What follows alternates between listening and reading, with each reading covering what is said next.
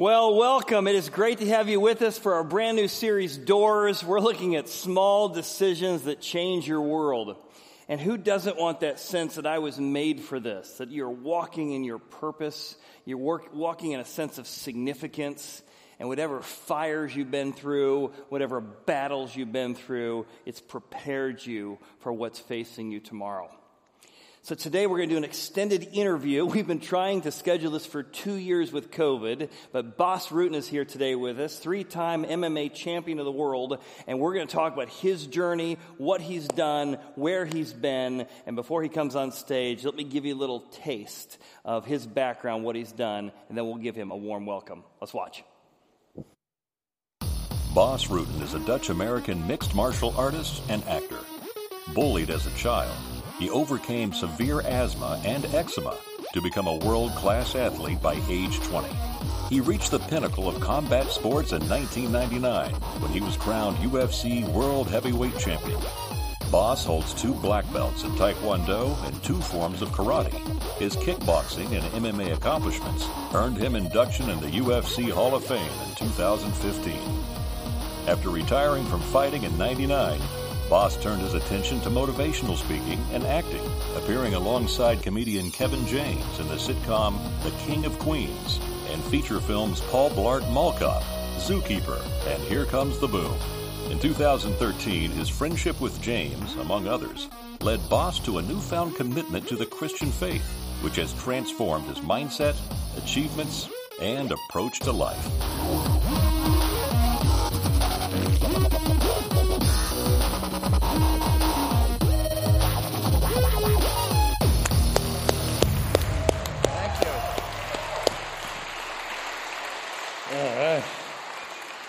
Wow, I'm on. Yes, it's great to have you with us today. Thank you, thank you very much. So, uh, start off, tell us a little bit about, you're known for a lot of things, but one thing you're probably most known for is uh, Championship MMA. Some people probably have heard of that, some people haven't. What are your distinctives? What makes MMA unique, and why did you choose that? Uh, mixed martial arts, well, the name says it, it's a mix of four martial arts. Uh, I always like to say, because it makes it more uh, acceptable to people, it's four Olympic sports. Take the kicks from Taekwondo, the punches from boxing, wrestling from wrestling, and then the submissions from judo, like arm bars and leg locks. And they put it all do- together, and that's what they call mixed martial arts. Of course, we have a different rule set.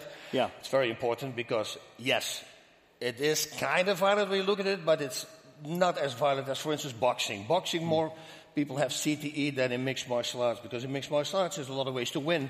You can win by kicks to the legs. You can win by a submission. You see, so you spare the head more. And also in training, for instance, if you're boxing, every day you're sparring, every time you get a head punishment in mixed martial arts, you don't. One day you grapple, one day you wrestle. You see what I mean? So it's a little Sure. bit more spread out. And I lost two of those in your accent, so it was.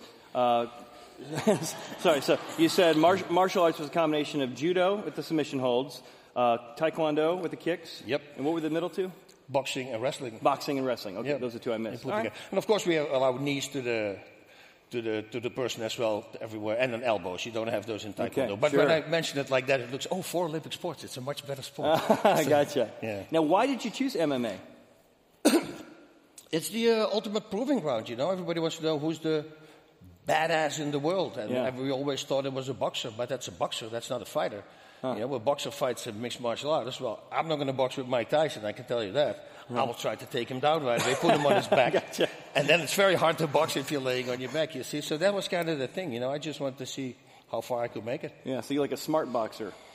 I tried to be, yeah, yeah. I, I did. I, I always slipped the punches. I never understood people who like to get hit. I think Sure. I don't like to get hit. I don't mind, Right. But if you can don't it, it, why yeah. wouldn't you avoid it? So, what age were you when you won MMA championship? Well, I started late in life. I started at 28 uh, because that's when it started. Mm-hmm. Um, and then uh, September 21st was my first fight in Japan, and almost two years later, September 1st, 1995, is where I became the champion. Okay. So you're hitting kind of BHAG, big, hairy audacious goals, bucket list stuff at age 30. You've, you've kind of accomplished those goals, 32? No, yeah. You know, I, I always thought there's more goals in life, there's more goals in life. I never fixed on one thing. I did that for the sport, but I knew after the sport I want to do something else again. Yeah. So, and I also see a title is great, but I know there's fighters out there that I I, I'm, I'm almost scared to fight like they're really good, but they will never be a champion. Mm. Somehow they miss something, and at certain times they don't perform, they underperform. So I always, you know, I go, belts is not that important. You know, it's important. A, a, a world champion who says, "Oh, I'm going to fight him." Oh man, no, no, no. Okay, you see, that's Yeah. what I like. But that person we're talking about, the people kind of don't know. Yeah, but you really hit a lot of what would be um, bucket lists for other people at an early Yeah. age, right? I mean, you kind of checked off lists of people, things some people never accomplish at a very young age. Yeah, so it, it, that happens, and it's uh, and you feel really good, and, but that's the way you deal with it.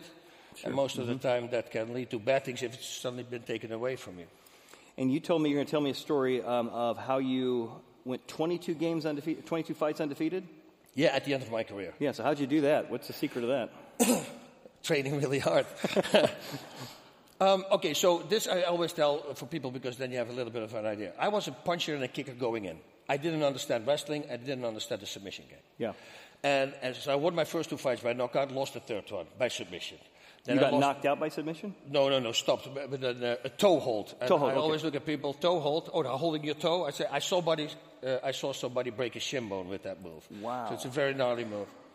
Then I won a fight again by knockout, then I lost again by submission, and then I won, believe, three more fights, and then I lost again by submission. Hmm. And that was the moment I told myself, okay, it's either I'm going to learn that game, Hmm. or I'm going to quit, because otherwise I might become a champion one time, but then I lose the title because of a submission. Gotcha. And that's when I started becoming possessed, so to say, about the submission game. And uh, what do you know? You know, once I fell in love with it, uh, well, you do it a lot. And once you do it a lot, you get good at it. And Sure. I, I never lost a fight again. I'm actually, after my last fight, I lost my submission. I won my next eight fights by way of submission. Wow. People were like, what the heck is going on suddenly? And then, like I said, I never lost a fight anymore, just because I made that conscious decision to start focusing on that. And I heard the way you trained yourself in submission holds uh, showed up in your kitchen. It showed up in your dreams. Tell, tell me, like when you said, "Hey, I got to get good at this kind of third aspect of of, uh, of MMA." Tell me how that played into your kitchen, played into your marriage, played into your dreams. Yeah, my poor wife. Uh, uh, she knew what she married. um, I would. I was so obsessed with it. The whole house was with little post-its and combinations, and I, I never understood the possibilities. It's it's an art that you will never master.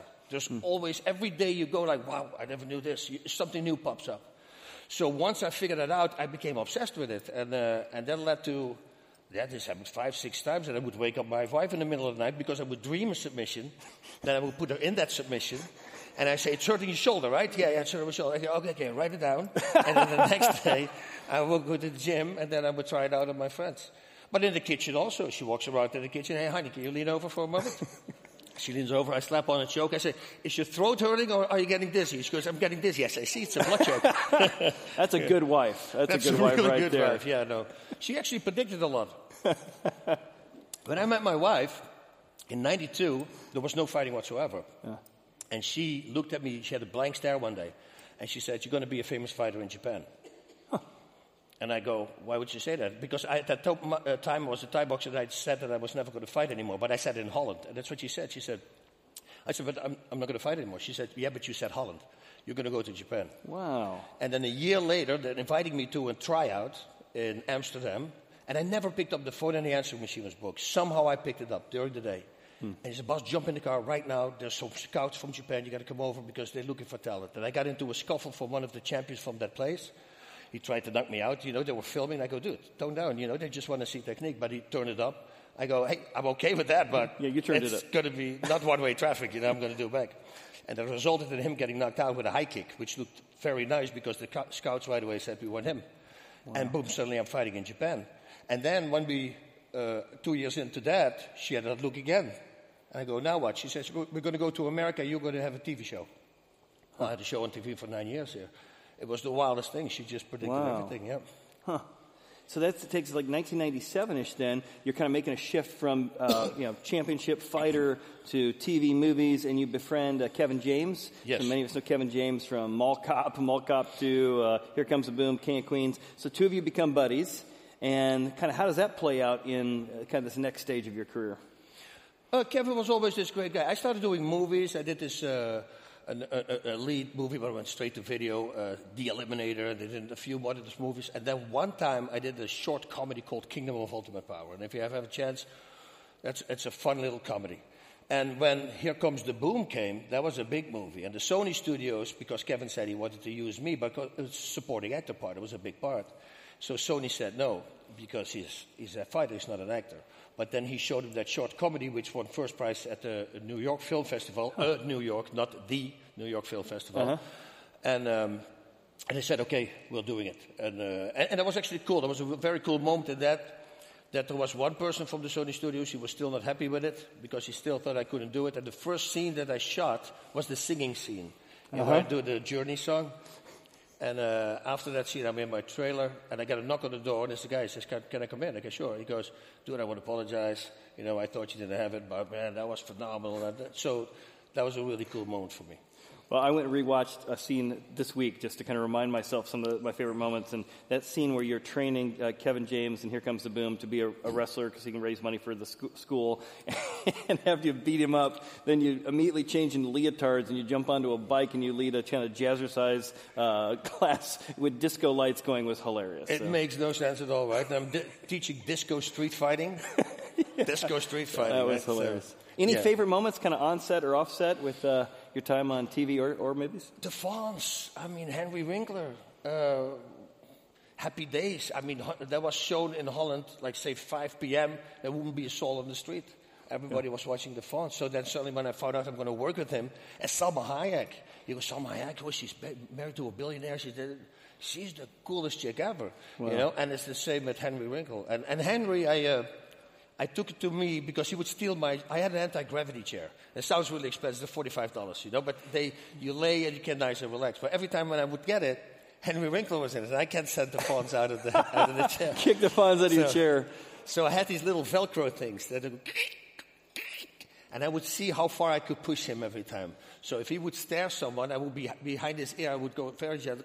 So in the beginning they don't notice, but then after one minute he would go, "Shut up!" so yeah, that was my my drive to uh, upset Henry because you, you can't upset this guy. Gotcha. That's how nice he is. Oh, that's fun. So challenges why part of kind of what um, life prepared you. The opening song was about how life and fire prepares us. What are some of the challenges you had growing up? I understand you were bullied as a kid. You had a skin problem, an asthma problem. What were some of the, the, the ways that played out in your life that prepared you to be a fighter?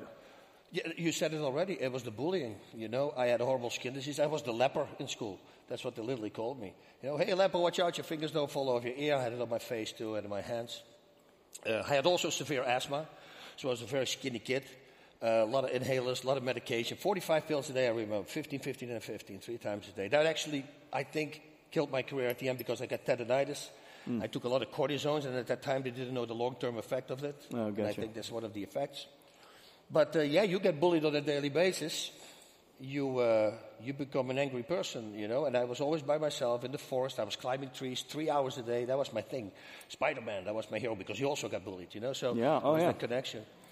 And um, you know, then I went on a vacation with my family to France, and my brother and I we sneaked into a movie which was not. I was 12 and he was like 14, and I was 17 years old. It was the movie uh, Enter the Dragon from Bruce Lee. Okay. And we sneaked in, we found a way in, so we saw that movie, and I go, that's it. I mean, if I become like that guy, he's a little guy too, and he's beating everybody up. I want to be like that. And that, I asked my parents, it took me two years to convince them because they thought martial arts is violence. And um, after, finally they said yes. And then I had a, I was very lucky, I had a beautiful, two beautiful ring, uh, ring girls, two beautiful neighbors.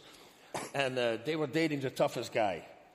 And his name was Xavier. And he was training with the adults. He was training Taekwondo at the time. And he took me under his wing. So I was the only 14 year old kid with the adults. Wow. And from that moment on, it went just really fast. Like in months, I started beating some of these adults. And they were talking about me in the dressing room. They go, man, did you see Bas? He knocked out Jack with a kick to the body. And everybody's laughing. So, man, that kid is really good. And once you start hearing that, you know, you get more confident. And that led to the fight with my biggest bully in my school. Shaki was his name, Shaki van Herk. Bad family. Uh, brother was in prison for robbery. It was just bad people. And uh, hey, leper! He was on his bike with like seven of his buddies. And this time I shouted something back. And I heard them laugh, and I looked back, and sure enough, they made a U-turn. They started to chase me, and I put my bike on the stand, on the sidewalk, and I go, "This is it. I'm not going to do it anymore. I'm not going to run." And uh, they surrounded me with their bikes. And then Chucky came to the center, of course, and he started bumping his chest into my chest and challenged me that I had to hit him, which I did. You gave what he asked for. That's very nice of you. I did. That's you. And uh, one punch. One punch. He was out cold. Problem was, his nose was flat on his face, so he broke his nose. Oh, wow. So normally in Holland, nothing will happen, but since he had to go to the hospital, the police showed up Hmm. and confirming that martial arts is bad, and my mom and dad took me off. Now, I have to say this though: my mom and dad never knew that I was bullied because Hmm. my mother had so much work with me, but my eczema. We had whole family set in old bed sheets. She would rip it up to bandages. I need to put creams on there every night, mummify me. That's what we call it. And in the middle of the night, it would itch so bad, I had to scritch it off. She had to redo it again. So she had a lot of work with me. And I thought, if I'm going to tell her that I'm bullied on top, I know my mom. She's going to come to school. You know, don't touch her little uh, chicken. and uh, so, so I never said it. But I'm pretty sure if they would have known, they would have said, uh, "Stay on it." Yeah.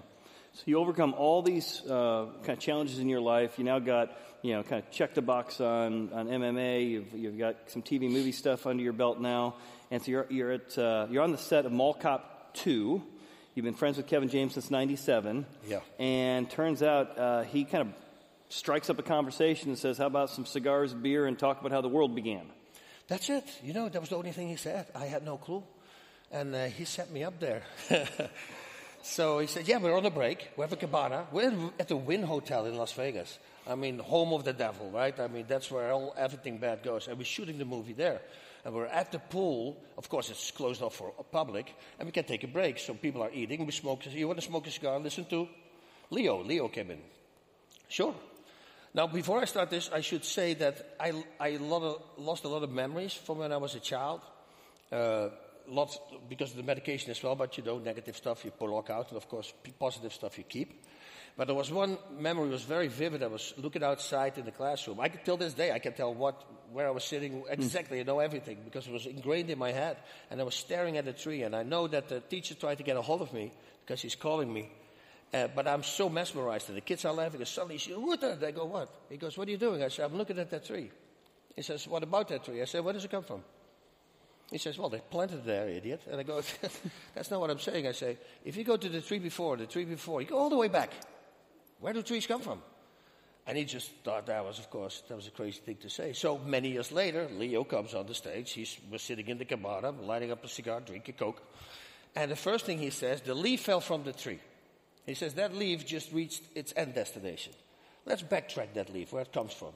And he goes to the branch, and he goes to the tree before, and he goes to the tree before. And I'm sitting there, and I go, where do I know the story from? Hmm. You know? So when Leo started doing that, and backtracking, backtracking, backtracking, and then suddenly getting to a very solid proof of the existence of God, that was it. I mean, hmm.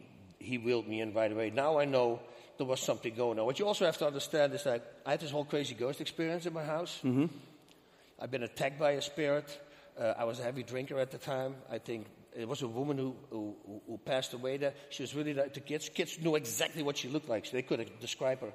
And she was roaming through the house the whole time. It was the wildest thing. And uh, the attacks were very physical. It was in the middle of the night. Something would wake me up, and I'm down, and, whoop, and then my body would get pushed down, and I'm looking at them. I don't see anything. And, and, and it's so much power that it almost stopped you from breathing. I had to get mentally very aggressive to get out of there. And I would wake up the family, but I would scream and go, whoa, and my wife again. I go, yeah, again. And I would challenge it. I said, do that again. You know, not like wait till I'm in the deep sleep. Try it when I just fall asleep. I would like to see what happens. Because I got fed up by it. One day I went to the restroom. I'm, I always sit down so I don't have to turn the light on. And I see my wife walking by. I figure she's going to get a drink in the, in the kitchen.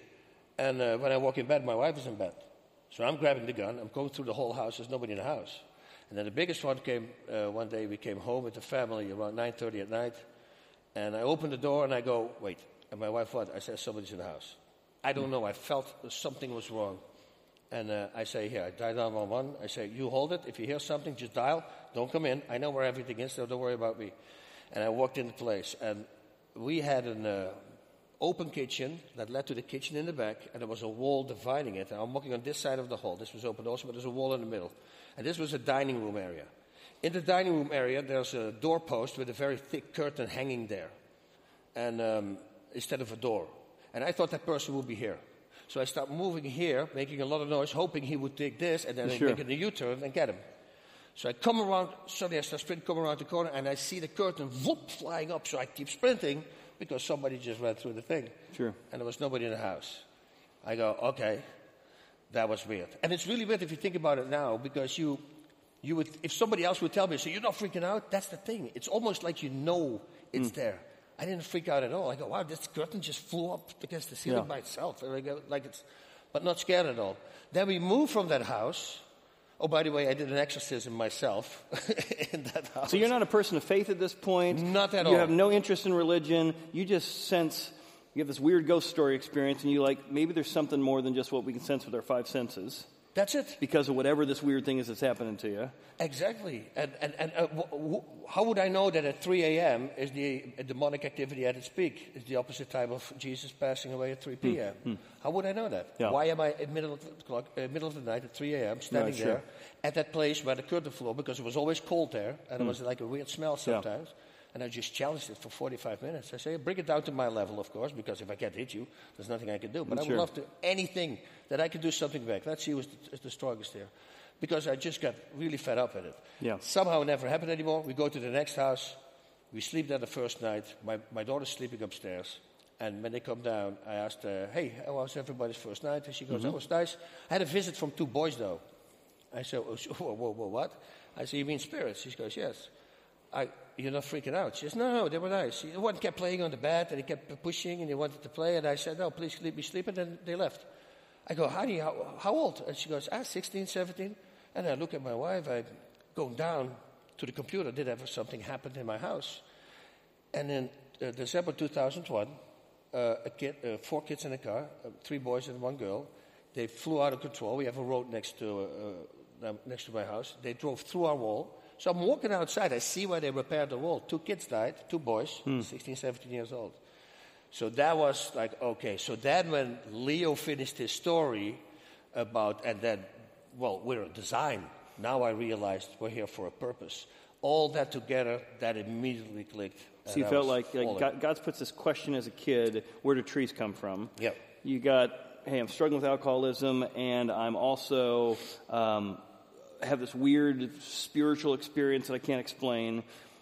All sitting in the background. Kevin James brings up, uh, let's have cigars and talk about how the world's made. And now all these questions are swirling, and you're suddenly thinking about whether or not God exists for the first time in a real tangible, personal way. That's it. That was it. And, and I know that if Kevin would have said, hey, he's going to talk about God, I go, ah, good, I'm up to my room. I'm to. you see, so he knew. He knew not to mention that. He Yeah. said, you know, hey, he's going to talk about how the world got started. And I go, oh, that's interesting. Yeah. I'd love to hear it.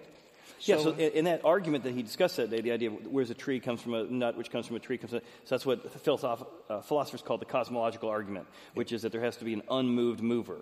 Yep. So everything's been moved. There had to be an unmoved mover. Sure, there's a big bang. What was the big banger? Yep. Um, it's like a series of dominoes, cause effect, chicken, egg. Was there an unlaid egg or an unhatched chicken? So it's one of the arguments for God. What's that the chicken, kind by the way? Say again. The chicken was first. The chicken was first. created a chicken. He didn't That's create right. an egg. right. Well, even when you think about you know the original creation, you know however God did it, where did the matter come from? Where did inertia come from? Where did gravity come from? So all those things are kind of what this guy's discussing using this tree metaphor, Yep. and then you start thinking about um, irreducible complexity, which is kind of uh, design, which is called the teleological argument. Um, and you thought about that in the context of what would happen if you landed on Mars. Tell me about kind of how that starts percolating with you. Yeah, so I did a show for Jason Ellis. He's an XM radio host. And he's sitting in his office, and I'm waiting outside to be interviewed by him. And somebody else is talking about that there are, there's a, a, a big nightclub next to a church, and all these people, they go outside and they pee against the church, and the corrosion is damaging the church. so I'm going like, oh, that's my way in when I'm there. You know, I always mm-hmm. try to steer a little bit towards the Lord. So I come in walking and I go, man, that, they can't do that, man. Being against the church, that, that's, you, you can't do that. And he go, what, you're religious? I go, what, you're not?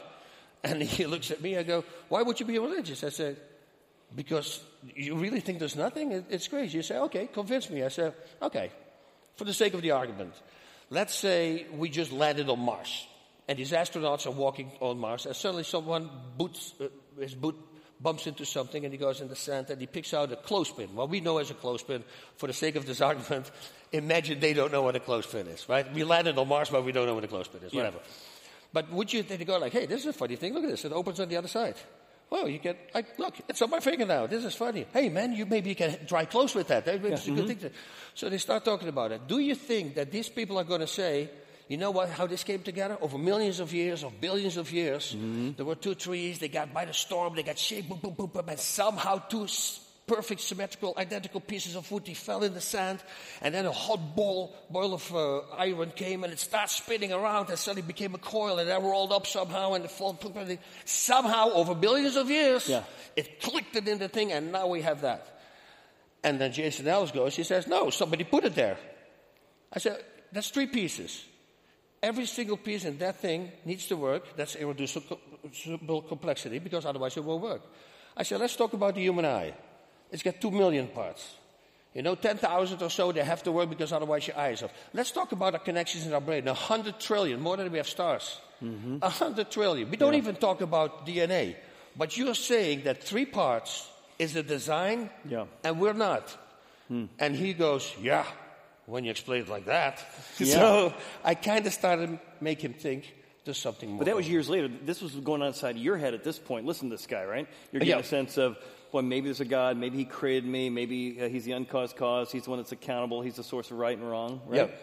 And you said, kind of in your personal life, you felt like it was almost like the perfect time, perfect moment because you were spiritually ready. You've accomplished all these goals. What else is there? And you're battling alcoholism. How, how do you feel like looking back on it, God prepared you through the things you're struggling with your alcoholism for that moment as well? Well, yeah, he, everything. Uh, you just become uh, accountable. It's uh, the verses first I read. You know, 2 Peter 2.19, you know, talking about whatever overcomes a man to that he is enslaved. And so you think they're freedom, but they're all they're, they're, they're a slave to corruption. That's what the line is, and then to whatever overcomes a man to that he is enslaved. Well, for, in my case, that was alcohol. Mm-hmm. I don't like to be in control of anything and anybody, you know. And if you look at it like that, you go like, yeah, I am a slave to alcohol mm. because it tells me drink me, and I'm actually doing it. Mm. Okay, maybe I got to stop that.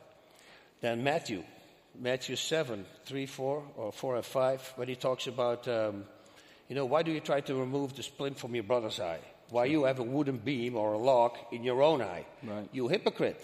First remove the wooden beam from your own eye so you can see clearly, and then Yeah. you can remove the speck from the brother's eye. And, and I always was doing that. If somebody had a problem with alcohol, and I was an alcoholic, I would say, just tomorrow, just decide not to drink anymore. You know, like, dude, look who's talking. Yeah. You know, so, and I, I, that's me. I was right away, that's me, what I'm mm. doing. And that really set me on the path. And then, of course, Matthew 7 14, that's one that I, I literally have on my phone. It goes off a bunch of times a day just to remind me, you know, the gate is narrow, but the way is hard that mm, leads to mm, life. Mm. And those who find it are few. And I go, few. So from 100, how, mm, three? If you really think about that, you go, we got a lot of work to do. Sure. You know, to go straight up there, you know. I think, yeah, thankfully we have purgatory there, right? Right. But otherwise, I mean, there's no way we can make it. That's how hard it is. But you know, you can try and you can strive. And that's what I'm enjoying right now. So now you're starting to think about God. You're starting to think about how God might help you with your alcoholism and that you don't want to be enslaved to anything. You've been a boxer your whole life, beating things back, and you realize something's actually able to beat you up, which is alcoholism. Um, what were the benefits you're looking for? Like, you know, you didn't want to be religious, right? You Yeah. didn't, but so what was it? He said, I want some of what they, those people have, or that person have, or what Kevin James had. So Kevin James is a practicing Catholic. His, his faith is very, you know, real to him. What was it in him or in other people that you said, I want, I don't even know if I believe it all, but I want what I see in that? What was the benefits? Well, there's always that hole that I talk about. There's always something that don't fulfill. I was fulfilling it with alcohol. But why is it there? Why can't I fix this? And why is on the, uh, suicide rates on the millionaires some of the highest numbers? Why is that? They can buy anything they want. Shouldn't they be happy? And I know a lot of famous people and, and, and, and, and, with power and, and money. But uh, most of them are really not happy. And Kevin is the opposite. He's always up. He's always that. Sure, he has downs, you know. I'm, I'm sure he has to. I mean, we all have. But he's the guy, if I look at all the other comedians, they're, they're almost bipolar, you know. They're happy, crying, happy. It's like crashing up and down, and they have no, their life is not under control. And what do they all do? Everybody's drinking, partying, doing crazy stuff, you know. It's, and I'm just looking at him. He's so straight, always, hmm. you know. And I go, it's so, I want that. Hmm. You know, so it was really easy for me once I realized, oh, that was what he was following. I hmm. go, well, that's what I want. You know, and my friends also, they said, hey man, you tone down, you get so much worse. The first thing they me- uh, measure, noticed was, uh, I don't hear you do profanity anymore. You know, I, I tried to make, I would cut out everything. Every bad thoughts. I, I always do this. You see, I have a rubber band here. This is how I, this is how you stop swearing. oh yeah. Because if the first time doesn't hurt, do it three times in a row. It, it's, I'm a fighter, and it hurts. so, and uh, and then I start taking it to the next level. You know, I go like, oh, wait, I, that was profanity, ninety percent less in a week. You know, and now very rare. Maybe if I quote a movie or something and there happens an f bomb, I might drop it by accident. You know, and then I still say I'm sorry. Yeah, but uh, then I go, wait a minute. If it works with this, it should work with everything. Right? So uh, now, for instance, if I see a guy on the street, he's obnoxious, he's pushing people around very loud, you know, I just go rub the bat, boom. And then, well, sometimes it's not over, the guy might miss a front tooth from a kick in the face, but then right after I do that, I'll pull the rubber band again and I'm back on track. no, but it happens with everything. Well, let You me know- back up to the motivation for that, though. So, so a lot of people might say, okay, well, I kind of believe maybe there's a God, maybe he made stuff. How do you get from God to Jesus? Mm. And then how do you get from Jesus to I want to do things that are pleasing to Jesus? And now you've got stuff that, you know, are regular habits that, you know, you suddenly want to make changes in, in your marriage, in your life. So how do you get from God to Jesus? And then what did, how did that motivate you to want to change? Uh, God to Jesus wasn't easy for me because the, the, pretty much the reason why God did it, right? It was the Word, the Word made flesh, and He did that so now we can identify with the person, and He can show us everything. Hmm. So God, we don't really know what He looks like. You hmm. know, He is. Yeah. So, uh, so for me, uh, people say, "Oh, I go to God." I go, I rather go to Jesus because He's right there. You know who He is, and everybody talked about Him. So that was an easy thing for me to do, uh, and then just do what He says. Just do what he says. That's why I'm so upset with a lot of people. You know, and still a lot of people in the faith as well. You know, it's uh, they don't do what he says. Yeah. They go to church one times a week, and then the rest Yeah. is just being loose. But having not been religious, did you start reading some of Jesus and go, man, I like what he has and I like what he's saying? I mean, Oh, yeah, how did course. you get kind of exposed to, to Jesus' teaching or Jesus' life in a which way that was attractive? Because a lot of people are like, hear about Christians, they're hypocrites, they're not consistent. Yep. like, you know, just throw the whole thing out. What made you interested in Jesus or even find out about him to go from your tree and your, your clothespin to Jesus Christ? It's, it was those verses that I was talking about. They first started it, and then of course you ask, "Hey, what book should I read?" And then I read the book of Matthew. And Matthew, there was a book where there's one part of the gospel and a complete explanation below it. It's just a book about the gospel of uh, Matthew. It's, and when you start reading that in the explanations and how, how far this goes back, and it's, it's all there. Every answer Yeah. is right there. Yeah. And I start getting more hungry for it, and more and more, and then I start doing the prayers. And I'm a Catholic, so we do our different prayers: a devotion to Mary, devotion to Joseph, and a rosary. And started doing that, and that's, you know, slowly but surely, I start doing more and more and more. I was just, I because every time when I would add something, I would feel even better. Hmm. So it was like, what God says makes sense. It seems to be true. I tried it and it worked. Why would I not want more of that in my life? That's it. And Yeah. you know, and, and, and my addictive personality is that if I feel good now, wait a minute, if I do more, Sure. you know. So, see, sometimes an addictive personality can help Works to you. your actually. favor. Yeah, that's funny. Yeah. Now, how about for a lot of people when they're journeying toward God or, or Jesus, um, there, there's emotional hurdles. Can I trust God? Why do you let this happen in my past? And there's intellectual hurdles. Problem of evil. Uh, does God really exist? What were some of your emotional hurdles or some of your intellectual hurdles as you were kind of moving in this faith journey? Yeah, it's good that you say that because I like I hated it that I had the diseases and I hated it with the asthma and I hated everything. And now I understand it was given to me for a reason. If I wouldn't have had that, I probably wouldn't have been doing this interview with you right now. Hmm. I would have had a completely different career path. Yeah. Somehow fighting, and I know it's not very religious like, but for us it's just shooting hoops. I mean, it's mm-hmm. literally testing our skills. I don't want any harm to overcome. I, got, I broke a guy's shin bone by accident one time during a fight. I was, I was freaking out. I went to the hospital. I, I, it, was, it really hurt me. You know, you don't want that. You know, that's what you know we're doing it. So, yeah, that was the the path. He set me on that path. And once you start thinking back at all the crazy things, uh, accidents I had, and where I come out scratched with a scratch. Like, I mean, flying over a crash barrier with a, with a car, no roof, no seatbelt. Why did we stay in the car? Landing upside down in the water. My friend was bouncing through the car in slow motion. You see, by grabbing my thing, I was just focusing. And then in the water, I had to kick the windows out, the water out, pull him out. I mean, the steering wheel was like this in the car. Like we were shot in the spit. I just bent the whole steering wheel and I had nothing. You You know, and then oh, I have so many stories like that when something hmm. really bad happened. I fell out of a tree one time, such a high tree, and I hit the last branch, a thick branch. I fall with my butt on the branch, hmm. and I'm literally, I'm full, I'm 20 feet high, and I land like this on the ground. Wow. It broke perfectly in such a way, and then a big branch like behind me. It was almost like he just put me down. There you go. Wow. And you know, you start thinking about all these moments, and there were a lot of these moments, you know. My guardian angel right now is sipping pina coladas. I know that. At that time, yeah, it was different. Oh, that's funny. Now, how about um, your uh, the easiest part for you of moving from uh, Jesus now to I want this to be part of my life? So, it was the easiest part. I've often heard people say that God's will is easier to see in the rearview mirror than it is the windshield. It's hard Yeah. to know exactly where He's going, but you look back, you start seeing this miraculous help. You see the tree, you see this kind of supernatural openness through this kind of weird ghost story. Um, what was the easiest part for you of beginning to incorporate faith into your life as somebody who wasn't religious and wasn't really into religion? You know what helped a lot was my wife as well. My wife said, I don't need to go to church. She always said that. I'm a good person. I know there's something. I know there's a God, but I, I don't need to do anything. And once I started, uh, I became. She, she first thought it was, oh, that's my ADHD again. I'm going to be six weeks. I'm going to be very invested. Then he's going to steer away because I did it with a hundred things. Right. But this got more and more and more. And she saw the change, and the kids saw the change, and everybody started seeing the change. And then when I came home one day and I told her, I said, hey, uh, I want to marry you again. Because we got married twice already. Uh, it's a long explanation, but all good, don't worry. And um, I said, but this time for the Catholic Church. And, uh, and she said, I don't think she even said yes. It was just affirmed, really weird. And the next day it was Monday. And I tried to get a hold of her, and it was around noon. And she didn't pick up. Then at noon 45, she calls me back. She says, Oh, you called. I said, Where were you? She said, Oh, I was at Mass. And I go, Whoa, whoa, what? You at Mass? Yeah, because I was baptized. I didn't do confirmation. So I went to Mass and I just signed up for RCIA classes. And that for me was like, that was the woman who said, I never have to go to church, never have to do. And instantly, she saw the change, she saw everything.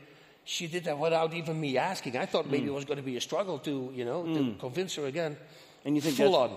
You think it's because she was seeing real changes in your life? That's She's it. like, kind of like you saw in Kevin. I want some of that. She's like, I don't know what that is, but that's real. And of course, our spouses know what's real and what's not real, right? Because Yeah. they live with us.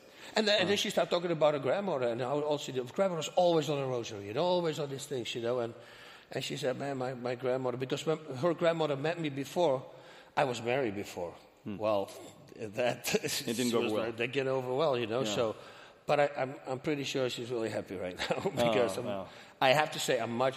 You listen, you never solid a because at the moment you think you do everything perfect. That's where mistakes happen, of course. But I'm really, I, I would say, so much toned down to what I have. And I've never been a bad guy. All the damage I do is to myself. Mm. You know, drinking drugs, like all the crazy stuff that I used to do. Yeah. Uh, so I don't try to involve other people, but still, Mm-hmm. we're all the same, you know. If I hurt myself, I'm kind of hurting everybody around me. So that's the way you have to see it. And Jesus, you know, you got to unwillingly participate since He's always with you. Yeah, sure. In, in whatever bad things you are doing, and that, you know, that's another line. I go, okay, mm, I don't want that. Yeah. That's not good. And you said you weren't really a big reader up until this point. You get serious about God, get serious about Jesus, and now you kind of create this uh, spiritual appetite for uh, literature that helps you understand the Bible. So tell me what that looks like in a, in a kind of a how did that start, and what does it look like in your daily routines? You know, I start my day like this morning. I do it even everywhere. I, you know, I started about six years ago. It is, and uh, and they, people ask how many times you missed. I said never. I always do it. If you miss, you just do that. I- Rubber band, exactly. That's the thing with me, with my, you know, with my ADHD, I have to have habits, and I cannot break those habits because otherwise I shoot everywhere. So once I applied that to the faith, that was uh, that was pretty easy for me. So then I started, you know, reading about it, and I would like to know the saints. Who were the saints? You know, because they did a lot of phenomenal work. So every day I read about a saint.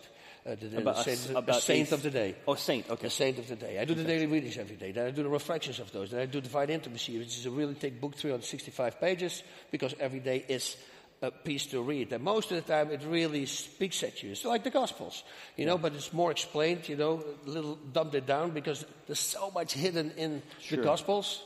And this is like more straightforward, but it's a really good book. And And you shared one of those with me yesterday, and it was like a little piece of scripture from the Bible Yeah. and a little explanation to help you understand it. And so that's part, and then maybe a little prayer, I think was in there, right? Or Yeah, something. like- so yeah, that's kind of your daily routine is pray, read the Bible, understand the Bible a little bit, and get, get that kind of working in your, in your heart and in That's your it. life. Then I do a rosary, and the rosary I do while I'm stretching. Yeah. You know, uh, so I, every day, same thing. And, and I have to do this now. And then I do the uh, examination of conscience. I do that every evening. You know, so I'm, I'm going outside, I sit somewhere quiet. And, uh, oh, this is another thing. I can show you the video later. I'm, I'm, I'm doing the examination of conscience in the middle of of the night, like 10 o'clock at night. And I'm uh, focusing, so I go over the day. What did I do right? What did I do wrong? What can I do uh, the wrong things? How can I make sure that won't happen again? The good things, can I make it better? Maybe we can make it better, you know? So, Yeah, sure. so once you start doing that, you know, it makes you conscious of every decision that you're about to make. It helps me a lot. One day I leave, I go inside. I go, I took my hand and said, I'm going to go to sleep right away, I'm tired. And she, five minutes later, she says, You got to come. I said, No, I'm good, I'm asleep. And she says, You really want to come right now? And we come over, and there's a mountain lion in our backyard. A mountain lion? A mountain lion. A giant mountain lion. I showed the video in a bit, and uh, because I had security cameras. And I go, Where did it come from? And where I was sitting, five minutes later, he came walking that same path. He walked down. I go, whoa. now, maybe he would have said that he smelled a human and he won't even come, you know, Yeah, it's very right. possible.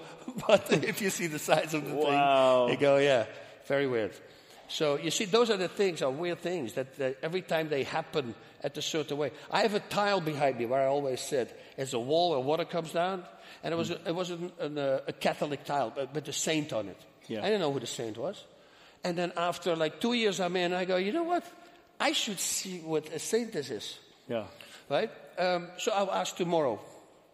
So I'm sitting there, and I'm, uh, oh no, that day I asked, uh, Leo, I sent a picture, he says, oh, it's Saint Therese. Saint Therese, okay, Saint Therese. And I'm sitting there, so now it's uh, evening, and it's late in the evening, it's just before midnight. And I, I, did, I just did all my prayers, and I'm looking back and I see Saint Therese. I said, maybe I should read about her. So I go on my phone, I start Googling St. Therese. And I go, okay, it was September 30th when I did the prayer, go going in October 1. September 30, she passed away. October 1st was her feast day.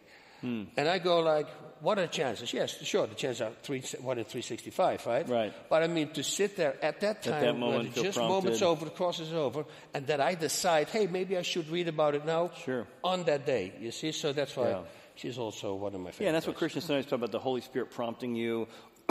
Some people might call it their conscience or inner nudging, but that God's prompting you to, to do something, uh, confession, meditation, thinking about your life, all those things are kind Yeah. of the Holy Spirit's work in your life. Well, how about a lot of people might say, hey, I'm too busy to pray, read the Bible. You've said almost like you're too busy not to pray, that that time you give reorient your whole day. So, like, if you were to, maybe those of us who never tried this before, how does taking time to pray, read the Bible, reflect, really help you have a better day? So that, that really started with a bunch of years ago. I did the Exodus 90. I don't know if you heard about hmm. that. Hmm. Okay, so it's 90 days. It's like Lent on steroids. Okay. You know, I mean, only cold showers. You have to work out every day, which was, that was an easy one for me. But no TV. There's no, uh, if you listen to music, only music that lifts the soul to God. You can be on your phone, only for your job. You can be on your computer, only for your job. Wow. Three meals a day. Two days are fasting days. I mean, no sugar, no alcohol, no anything that you want. You can break that. One of the rules. It's, let's say I like a beer. Yeah. Once a week on Sunday, I can drink one beer. Okay. Or I say, instead of the beer, I watch a TV show. Yeah. So For the rest, I can't do anything. So now suddenly I go, uh, what do I do? right. I start reading. You start learning things. And then I realized that I was wasting so much time on TV and on, and, and, and on internet and this stupid surfing and doing all that crazy stuff. Suddenly I got all that free time. And now I suddenly had all the time for all the prayers, for everything. Yeah. I wake up early. I wake up at 5.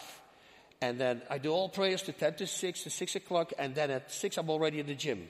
Hmm. I work out my lungs first, the breathing muscles for lungs. Then I do a whole workout. I, uh, in the meanwhile, I already set, turn on the, the sauna, go to hmm. the sauna, do the rosary in the sauna while I'm stretching. Yeah. I go hmm. home. I'm 7:30 at home, and I had already had a really great start of the day, and that just makes me feel good. It's I, it, I, I won't even know how it feels if I don't do it because, Oh, like sure. I said, I never missed it. Wow. You know, a lot of people, I think, um, besides feeling too busy, also feel like if I get serious about Jesus, I'm going to lose my edge. I'm going to become some weird version of myself. I'm going to go to some missionary place somewhere.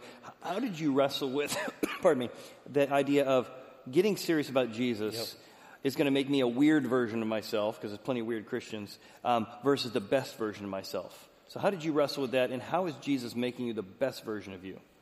Yeah, so first of all, you think, yeah, as an outsider, so why would I want to join that? Right? I mean, they're boring. Praying all day long, that's what we think. Mm-hmm. Yeah. They're praying all day long, they do this, they can't do this, I cannot use profanity, I cannot drink, I can have sex when I want, I, cannot, I can't all do that stuff. Come on, what, Yeah. why would I do that? So once you get your life in order, you realize, well, this is the way you should live. Hmm. You know, so uh, give me the last question you said because I missed uh, how, how I relate to this. Because that's what I'm doing. This So- is so how first it makes of- me the best version of myself. I actually talked to Matthew Kelly, uh, who, uh, who coined that phrase. Um, yeah, it does because you, you, you know that you want to be the person like a Kevin, like the people you see around you who are, who are having the life in order. So, and it's like you said, how can I be the best version of myself? And then once you realize what you do wrong, once people see what they do wrong, every time when I talk to a student and they don't believe in, in the Lord, and I say, you don't have to believe in it, but I just start telling them. I say, why would you use profanity? Give me a reason. You know, and I talk to them. Uh, they see somebody who overweight, and they make a comment, and I say, "Why would you say that?" You know, what what is a question that I use my, ask myself every time before I want to do something, an action Yeah. or whatever, do something. I tell myself, "Is this what I'm about to do? Is going to make me smarter, mentally stronger?" Or bring me closer to God. Well, closer to God should be the first one. But if you talk Yeah, to sure. an atheist, that, that won't Sure, work. So sure, I always put it, I leave it out with the atheist. Yeah. But is it saying that, oh, look, that, that looks stupid? Did that just make you smarter or mentally stronger? No. So why would you say that? Hmm. And we do this a lot, even thinking.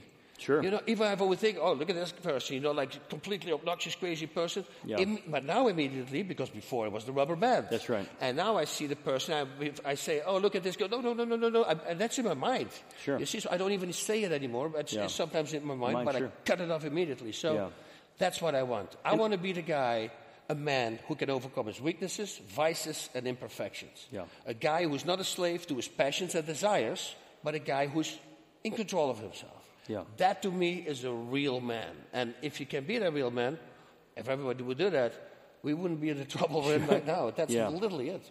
Well, and even that, the main message of the Bible, the main message of the Bible is we don't live up to our own standards, Yeah. right? Let alone God. So I'll tell you, you shouldn't judge me, but I judge somebody else. You shouldn't gossip, but I gossip. You shouldn't be unkind, but I'm unkind. So we don't live up to our own standards, as Yep. the Bible calls sin, let alone God's standards. So Jesus had to come, die for all of that, and when you accept Him into your life, He comes and says, "Hey, you know what? I've forgiven you. I want to help you kind of reorder your life so that you experience the best kind of version of yourself, Yep. not kind of this chaotic version of yourself that you've had."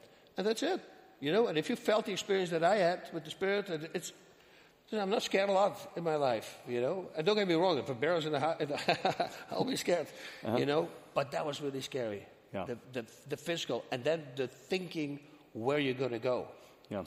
We don't understand. We're, our foresight is completely shut. It's like we, our lives on earth here are one, less than one blink of an eye Yeah, compared to where we're going. going sure. But we're all doing feeding our egos and feeding everything that we want now, now, now, now, now, now. But you're going to go somewhere forever. right. Yeah. You want to go there, you want to go there. And I go, clean up your life. You don't see that. I don't understand it that some people don't see it. How can you be? It's like with the fighters. Some fighters, they, they, got a, they fight in Japan against a superstar, and these guys are not, you're not up his level. They use you. They use you so that they, it's an easy opponent for him. And mm. said, if you're going to lose horrible, that's it. Yes, they're going to give you $50,000 now, and you normally get $1,500, and they only think about this, this Yeah, moment, this yeah. moment. They get knocked out, and now they will never be back in Japan. Mm. Because, And you see, and then they lost all the, mm. over the long run, you lost all the money. And that's the same with this also. If you don't clean it up now, over the long run, Yeah. you're going to be in trouble if you don't. Sure. So clean it up. Wow. Last question, and then we're out of time. Um, you kind of, because of your bullying growing up, became a fighter. You see yourself as a fighter. You see your kind of persona of you know being a man's man and overcoming things in your life. Um, so how did, how were you able to still be who you were, a fighter, an accomplisher, a goal setter, and allow God to be part of that? How did those two worlds come together? Uh, again, God set me up there as well, I think. Um, First of all, I started a gym, and, and thankfully I had a show TV, and I I do really well there. But my diseases also give me an idea to come up with a training device, a lung training device, which what I thought at the time it was, but it's a long story. Anyway, I was 14 years old, and I realized that after, after every asthma attack I had for a week, and I would resume my track and field because I was high level track and field at that time. Uh, needless to say, my asthma, my running times were always the worst. The 400, 800, and the 1500 meters, uh, it sucked. So, but I would always break my running times afterwards. But you see, then I came up with an invention. I made it 11 years ago. In three weeks, using it myself, my asthma is cleared. I had asthma my entire life. Every fight I used an inhaler. I always wore an, in, an inhaler Yeah. with me. You see, so I'm always been fortunate. God gave me that, not only to fight apparently, but also to come up with a lung training device that now is bought by pulmonologists. Yeah. You know, and, and we have a 100% success rate. Like people go, this is crazy, this is out Yeah. of control. You see, so again, that's another thing that was planted right there, and I suddenly but surely I start making it, and that's what I do right now. And, and there's so many people be helped. PTSD, anxiety, if you really think about it's all breathing. Everybody breathes wrong. You know, we were talking about it yesterday. You know, you can, you can take up to five times the amount of air that you can have. I mean, maximize everything you have. Yeah. And because every, 95% of us is breathing wrong. I was breathing wrong. In my world title fight, you see me breathing like that. That is completely gone. So Sure.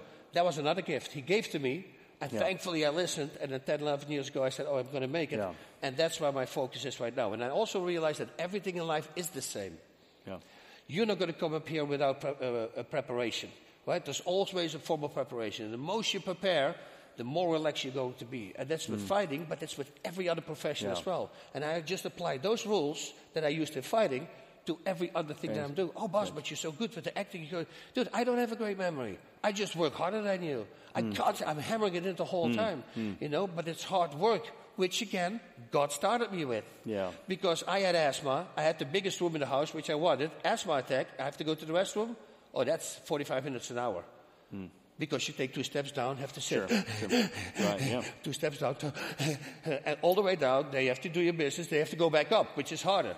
So, you know, Yeah. but it's mental preparation. There was all, don't worry, you're going to need this later in life. Gotcha. You're going to be able to push harder than everybody else just Mm. because, because of this. So once you know all that, you start treating everything like that. Gotcha. And then everything becomes a pleasure because if something bad happens, well, God put it there for a reason, right? Mm. Right. So let's fix this problem because he, he puts it there to make me better.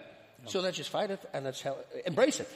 Yeah, in fact, there's a great verse that summarizes that in the book of Romans that says, you know, God works all things together for good to those who love him. Yeah. And so you can say, hey, I don't like this thing, I didn't prefer this thing, but I know God will use this thing to accomplish his purpose in my life. And, and because he puts it there, don't wipe it off, wave it off. That's right. Face your problems. So mm-hmm. they're not problems anymore. More, yeah. That's what we don't do nowadays. We take a pill for everything heartburn, heart rate, blood pressure, cholesterol. blah, blah, blah. No. Your body is a temple of the Holy Spirit within you, right? Mm-hmm. Who you have from God. You're not your own, is what they say, for you were bought with a price. So glorify God in your body. Does that mean you can drink whatever you want, you can eat whatever? No, mm. it doesn't say that. Mm. It means respect your body. Yeah. It's a gift. It's like somebody gives you a car, and then a month later he comes and dents in the car, and it's not cleaned on the inside. Yeah. What do you think he's going to think? This, Yeah. you know, you didn't, you Take didn't care of what he gave you. embrace his gift, Yeah. and that's God. God gave us that gift. So don't make him like the guy who gave the car. He goes like, dude, he's beating me up. The That's gift true. that I gave him. Keep it clean. Be nice. Yeah. Well, guys, I don't know where you're at in your journey. Maybe you're where, uh, where Bas was years ago, where you're have never heard about some of the arguments for God and He's existed, or, or maybe you're struggling with something. You're like, boy, I'd like something that somebody else has, and you've been coming to Horizon or watching online because you've met a Christian who has some peace or some hope or some uh, humility in their marriage that you're like, I'd like some of that or need some of that. But we're a place where you can explore. Horizon is yours to explore, and we bring in uh, folks and hear their stories uh, just to thank uh, God for the way He works in our lives. I want to pray, and then let's give a, a big thanks to Bas after we pray. Can we do that? All right, let's pray together. Father, each person here is going through some challenges. As they look back in their life, there's been some incredible moments of, uh, of rescue, incredible moments of, of deliverance, or maybe where their life was on the line and they got rescued, or, or ways in which you use bad stuff to produce good stuff. But Father, I ask that today would be the day that uh, we each begin to become very serious about exploring you, exploring the possibility that your Son came to earth to die for us and to live in us, that we can live the most purpose filled life that you designed for us. And we can prepare not just for this life, but for eternity. Thank you for each person here for their journey and ask them to find strength in you. In Jesus' name, amen. amen. Can we thank Bas for being here today? Thank you. I appreciate it. Thank you, man.